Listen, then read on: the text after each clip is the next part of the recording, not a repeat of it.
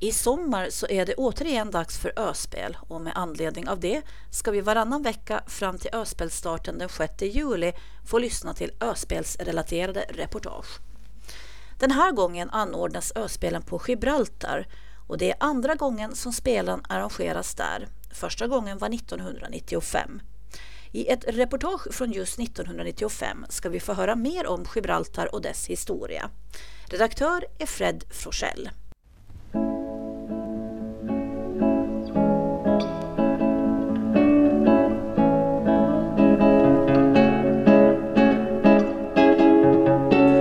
Före vi beger oss ut på en guidad rundtur i Gibraltars historia kan det vara bra att veta lite om Gibraltar av idag. På Gibraltar är alla taxichaufförer utbildade guider och en av dem, Pepe, berättar kort om hur den lilla halvön ser ut och fungerar 1995. Gibraltar is approximately 7 square kilometers, that's the area. And the population is 30,000 and natives 5,000 plus is from different parts of the world. The main source of economy of the Rock of Gibraltar is finance. We have well over 30 or 40 offshore banks and insurance companies. Second is tourism, which is a great asset to the rock. Then we have different sources. PP berättar att Gibraltar är en halvö, cirka 7 kvadratkilometer stor, med 30 000 fast bosatta invånare och cirka 5 000 tillfälligt bosatta från olika delar av världen. Gibraltars huvudsakliga näring är bankingen. På Gibraltar finns mellan 30 och 40 offshorebankar och försäkringsbolag. Turismen är också en viktig näring på Gibraltar. Årligen besöker över 5 miljoner människor Gibraltar, eller GIB som lokalbefolkningen ofta kallar halvön. Arbetslöshet är inget stort problem på Gibraltar. Tusen personer går utan jobb, men enligt guiden PP så är det många som gör det med avsikt. Å andra sidan tar Gibraltar in mycket arbetskraft från utlandet, till exempel 4 000 spanjorer som dagligen pendlar mellan Spanien och Gibraltar. Sammanlagt arbetar runt 9 000 utlänningar på Gibraltar. Den politiska miljön på Gibraltar är lite lik den åländska. Gibraltar har ett visst självstyre, men Storbritannien sköter om utrikesfrågorna. Gibraltars motsvarighet till vårt lantråd heter Joe Bossano och hans titel är Chief Minister. Han råder över ett parlament med sju ministrar och så finns det också sju oppositionsministrar. Val det hålls vart fjärde år. Gibraltar domineras helt av den stora klippan Gibraltar Rock mitt på halvön. Och på väg upp mot toppen, där ser man till exempel Afrika, berättar vår guide. I believe you might have heard of the Greek legend the two pillars of Hercules. Well, that's one of the pillars. It's called Mount Jebel Sidi Musa. It's 850 meters high. Gibraltar being the other pillar or the other mountain is 426 meters and the distance between the two mountains is 21 kilometers. From Tarifa to Tangier is 14.5 kilometers narrower and the Bay of Gibraltar is 5 miles, 8 kilometers. Guiden berättar att det vi ser från berget är en av Herkules två storer. Den ena finns i Afrika och den andra det är själva Gibraltarklippan. Emellan Herkules storer finns Gibraltarsundet. På det smalaste stället är sundet bara 14 kilometer brett.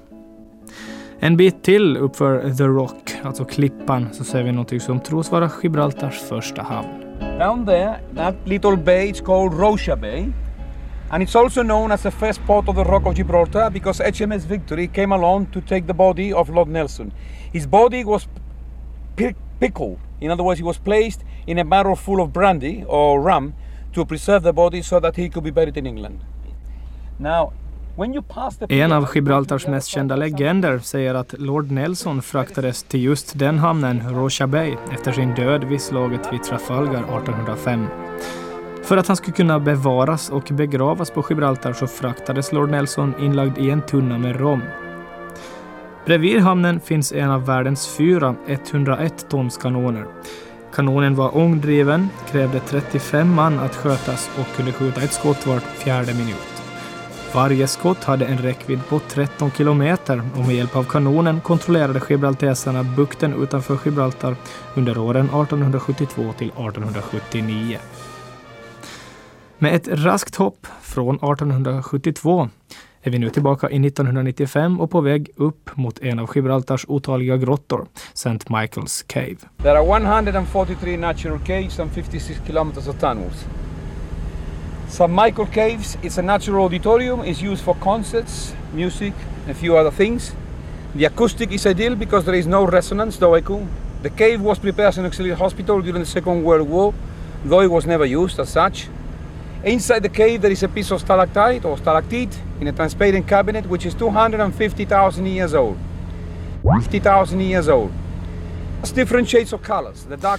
På Gibraltar, eller kanske man ska säga i Gibraltar, finns 143 naturliga grottor och sammanlagt 56 kilometer tunnlar. Gibraltar brukar också väldigt ofta jämföras med en schweizerost. St. Michaels grotta, som är en av de få som är tillgänglig för allmänheten, fungerar som en naturlig konserthall. Akustiken är perfekt för musik, menar vår guide. Under det andra världskriget gjordes grottan om till ett sjukhus, men användes aldrig till det. I grottan har man hittat en stalaktit som vittnar om hög ålder. Man räknar ringar i stalaktiten precis som man bestämmer ett träds ålder med hjälp av årsringar. Och med hjälp av just en stalaktit har man kunnat bestämma grottans ålder till minst 250 000 år. En av de absolut populäraste sevärdheterna på Gibraltar är aporna. Men när vi och vår guide kom upp till toppen på klippan fanns inte en enda apa inom synhåll. Det berodde på hettan, påstod guiden. Det var närmare 40 grader varmt den här dagen, men guiden han visste på råd. Look, look, look, look, look, look, look. Chico! Chica! Chica! Chica! Up! Up! Up! Chica! Up! Up! Here comes. Chica! Chica! Chica! Up! Up! Come on! He's got a baby with her. Chica! Chica! So why do you say chica? Because she's a female. Yeah. and the males we call them chico Yeah. i don't i can't remember the names of so many monkeys there are six packs of monkeys one here two halfway through three on the other side so i call them chica or chica Guiden Pepe han ropade chica som betyder honapa och chico som då riktar sig till hannen. Efter en stund dyker en honapa upp med sin unge och vår guide matar den med en persika som apan ivrigt slafsar i sig. these monkeys come from over there atlas mountains. They're a bit hazy and you cannot see the mountains. African side? on the african on the moroccan side. In fact look you can see some of them. Look just behind that big mountain the one behind all that is called the atlas mountains. They were brought here by the british forces in 1740 as pets. And in 1942 there was just a few and also obviously there is a, a, a legend or a saying that if ever the apes leave the rock the british will leave the rock since in 1942 there were just a few so winston churchill gave orders and brought 20 or 30 more Nu för tiden sköts 1,000 aporna om av de som ordnar guidade bergsturer, men tidigare var det militärens uppgift. 1740 hämtades aporna från Marockos Atlasberg till de brittiska soldaterna som husdjur. Och det finns en legend som säger att så länge det finns apor på Gibraltar så stannar britterna kvar.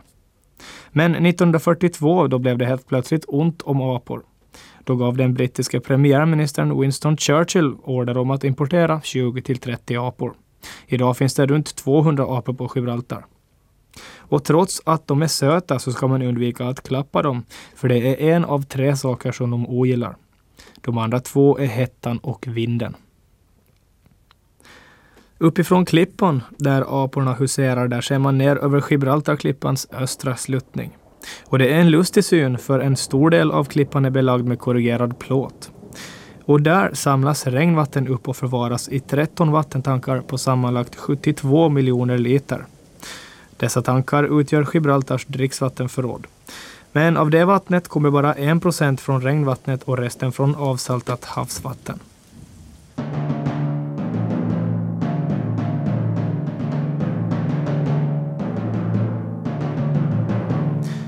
På Gibraltarklippans norra sida finns en lång tunnel kallad The Great Siege Tunnel.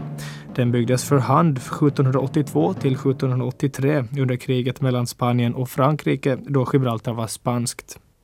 Tunneln försågs med otaliga kanoner som visade sig bli ett effektivt försvar mot fienden. Men tunneln har också använts under det andra världskriget. Och inne i den här stora tunneln, Siege Tunnel, The Great Siege Tunnel, så finns det en liten karta som visar hur mycket de byggde, hur länge det tog då när den byggdes, den här tunneln. 1782 och 1783.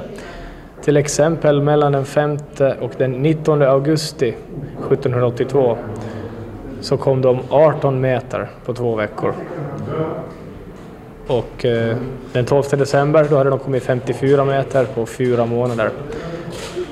De byggde ju det här tunneln allt för hand genom att sätta in dynamit. Man slog hål i bergväggarna och satte in dynamit och sprängde eller så satte de in träbitar i sprickor och bände upp och sen så lät de med vattnets hjälp förstöra klippan för att kunna bygga tunneln. För att kunna manövrera och flytta de stora kanonerna in i den här tunneln så användes stora järnkättingar och järnringar som sattes fast i berget. Och sen när kanonerna väl var på plats så sattes de fast i berget med en 30 cm lång spik tillverkad av smält bly. Ovanför flera av de här kanonerna så finns det någonting som ser ut som gardinstänger av järn. De är ungefär två meter långa, ganska grova med ringar omkring. I dem hängde det blött läder eller rep. Det var för att förhindra att det skulle flyga krut på de som sköt med kanonerna, så det användes alltså som en sorts skydd. Under the Great Siege, eller den stora belägringen, så använde folket här nästan 8000 tunnor med krut och sköt 200 600 skott. Under andra världskriget så installerades sökljus inne här i, här i de här tunnlarna och eh, med hjälp av sökljusen så kunde de signalera till sina kanoner när det kom skepp här utanför vad det var för olika sorter, om det var vänner eller fiender eller om de var oidentifierade. Så de till och med jobbade och till och med bodde här i de här tunnlarna under det andra världskriget. Längst ute i ändan på den här Siege Tunnel så finns det ett litet bås, en liten bur ute på en klippkant. Och här i början av juli 1943 så var det en radiooperatör som hette Douglas F. Martin som blev enda vittne till en flygolycka precis här utanför, bara ett par hundra meter ut i vattnet. Det var nämligen den polska generalen Władysław Sikorski som också var premiärminister och överbefälhavare för de polska styrkorna i exil. Han hade varit på Gibraltar och var på väg från Kairo till London. Och på natten den 4 juli 1943 så störtade det brittiska bombplanet där general Sikorski var ombord. Kraschade i sjön och ingen visste någonsin varför. Orsaken till olyckan är helt okänd.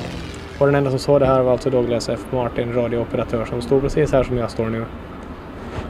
I februari 1783 när The Great Siege var över så var hela den här tunneln 370 fot lång med fyra kanoner inmonterade. Och befälhavaren för fiendestyrkorna, The Duc de Crillon, han visades den här tunneln och när han hade sett den så sa han det här är ett arbete som romarna hade varit stolta över.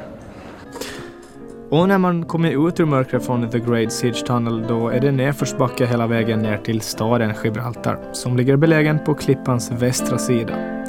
Och väl ute i ljuset igen, i hettan och solen, så är det svårt att tänka sig att ett så vackert ställe som Gibraltar under så många och långa perioder varit utsatta för krig och oroligheter.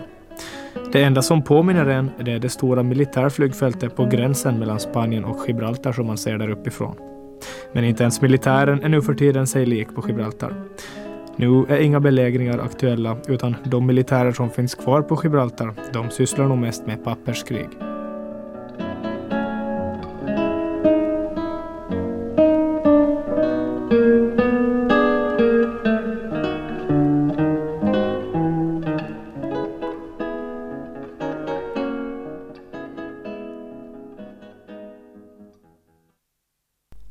Ska få höra mer om Gibraltar. Fred Forsell träffade 1995 också fyra gibraltesiska ungdomar som då var mellan 16 och 18 år gamla.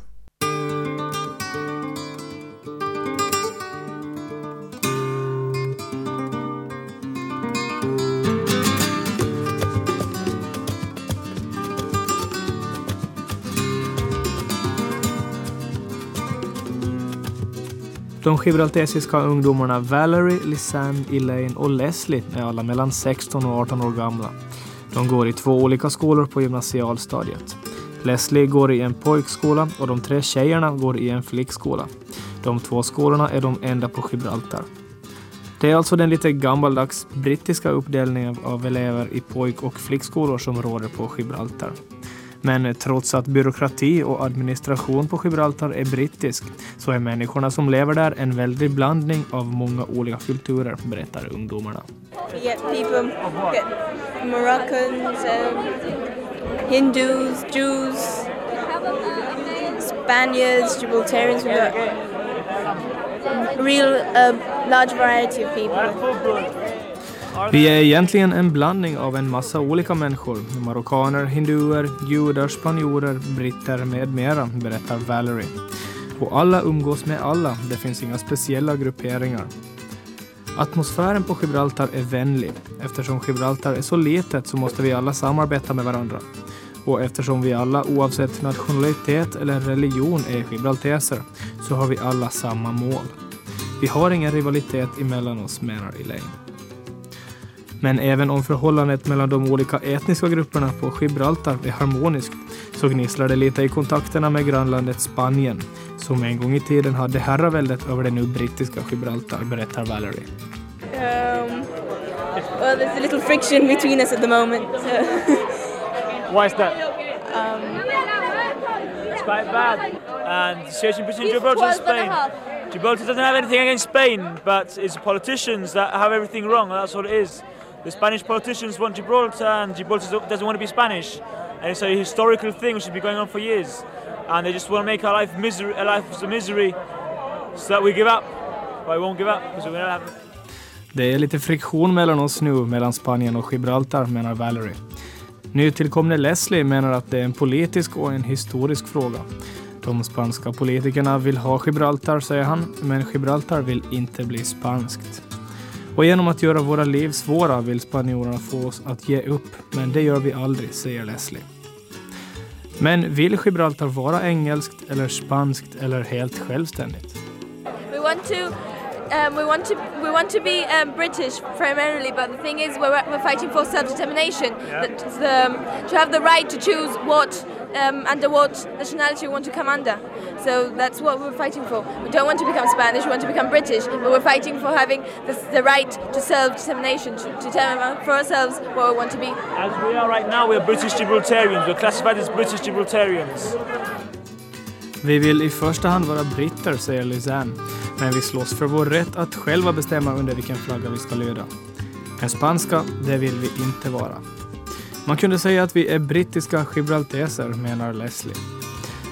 Det trassliga förhållandet till Spanien, det är inte det enda problemet på Gibraltar just nu. a sad day for Gibraltar because of a few, um, just very few pop Minority. a minority of youngsters who think that they they own Gibraltar. Det som Lisanne menar när hon säger att det var en sorgens dag för Gibraltar, det är naturligtvis den så kallade svarta lördagen, då skyltfönster slogs sönder och byggnader brändes ner av härjande ungdomar. Ungdomarna protesterade på det här viset mot att polisen beslagtagit deras små svarta båtar som används för drogsmuggling mellan Afrika och Spanien. De här ungdomarna är i minoritet och de tror att de äger Gibraltar, säger Lisanne. Av de cirka 50 smuggelbåtarna har bara fyra returnerats till sina ägare. Och Leslie, han tror inte heller att ägarna kommer att få tillbaka sina båtar. Efter nyår så kommer regeringen troligtvis inte att förnya tillstånden för båtarna, säger han. När jag frågar de fyra ungdomarna om de vet vilka som sysslar med smuggling så menar de att det ser man på långt håll. Um, yeah, you, can- you can tell. You can tell from, from afar who they are. You can tell from afar who they are. Um, it's the way they dress, the way they act. You can tell that they're a minority from Gibraltar that just they think that they, that they own Gibraltar. And the thing is that what they're doing is um, ruining our reputation. So we're not here in Gibraltar. We're law-abiding citizens, and we have this minority of people who are just. Um, protesting against something that's illegal in the first place, and protesting that, that they've taken away the drug launches. Well, what do you expect, you know? Elaine menar att man direkt ser vem som håller på med drogsmuggling. Det syns på kläder och beteende. Vidare tycker hon att den lilla minoritet som förstör för de övriga på Gibraltar, de har ingen rätt att protestera mot att polisen tar tag i olagligheterna. Vad väntar de sig egentligen, undrar hon. But Gibraltar has shown them that we're against them and that we're There, there was a demonstration. The demonstration, 10,000 people were against them. So we've proved them wrong and that we're fighting against them as well. Lisanne berättar att det nyligen var en demonstration på Gibraltar där närmare 10 000 människor deltog och samtliga demonstrerade emot smuggling och droger. Men trots den så kallade svarta lördagen så finns det inte speciellt mycket problem i Valeries, Lisannes, Elaines och Leslies vardag. Ungdomarna har det bra ställt ekonomiskt. Samtliga kör omkring på den hetaste innegrejen på Gibraltar just nu, nämligen Vespan. Och när de inte gör det så ligger de på stranden med kompisar eller går i kyrkan. De är alla fyra romersk-katolska och enligt deras tro ska man gå i kyrkan minst en gång i veckan. Och när de vill roa sig, ja, då behövs det inte någon sprit eller några droger. Um, here, on we- usually we get people going out on weekends, not on weekdays. Um, when we go out, you get the occasional lager and the occasional um, good time. No, but most people don't actually drink as as much as they do in other places. You know, um, obviously you get the different groups of people. Depends on who, who the people you go out with. No, but in general, the youth of Gibraltar don't tend to drink a lot. Um, we have a good time without being drunk. You know, um, my group and Nizan's group, we go out, we don't smoke, we don't drink, and I bet we have a better, even better time than they do when they're half drunk. Vi varken röker eller dricker när vi går ut, berättar Elaine. Visst kan det bli en enstaka öl någon gång, men vanligtvis så dricks det inte speciellt mycket. Det kan ju också variera mellan olika gäng, men ungdomen i allmänhet på Gibraltar dricker inte speciellt mycket. Vi har roligt ändå, menar hon.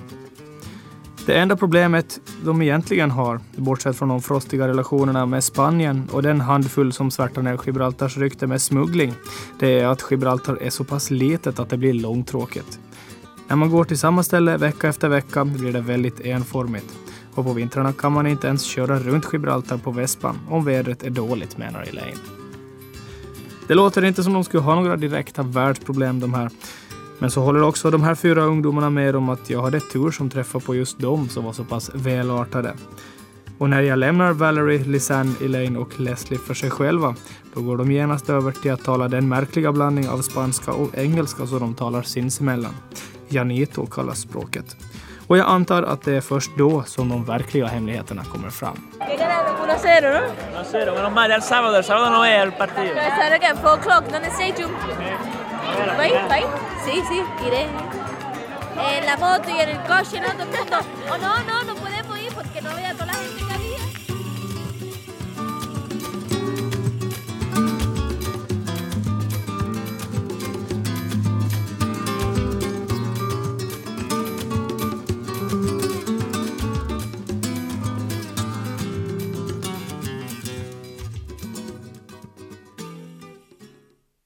Vi har lyssnat till två reportage om Gibraltar från 1995 och redaktör var Fred Forsell.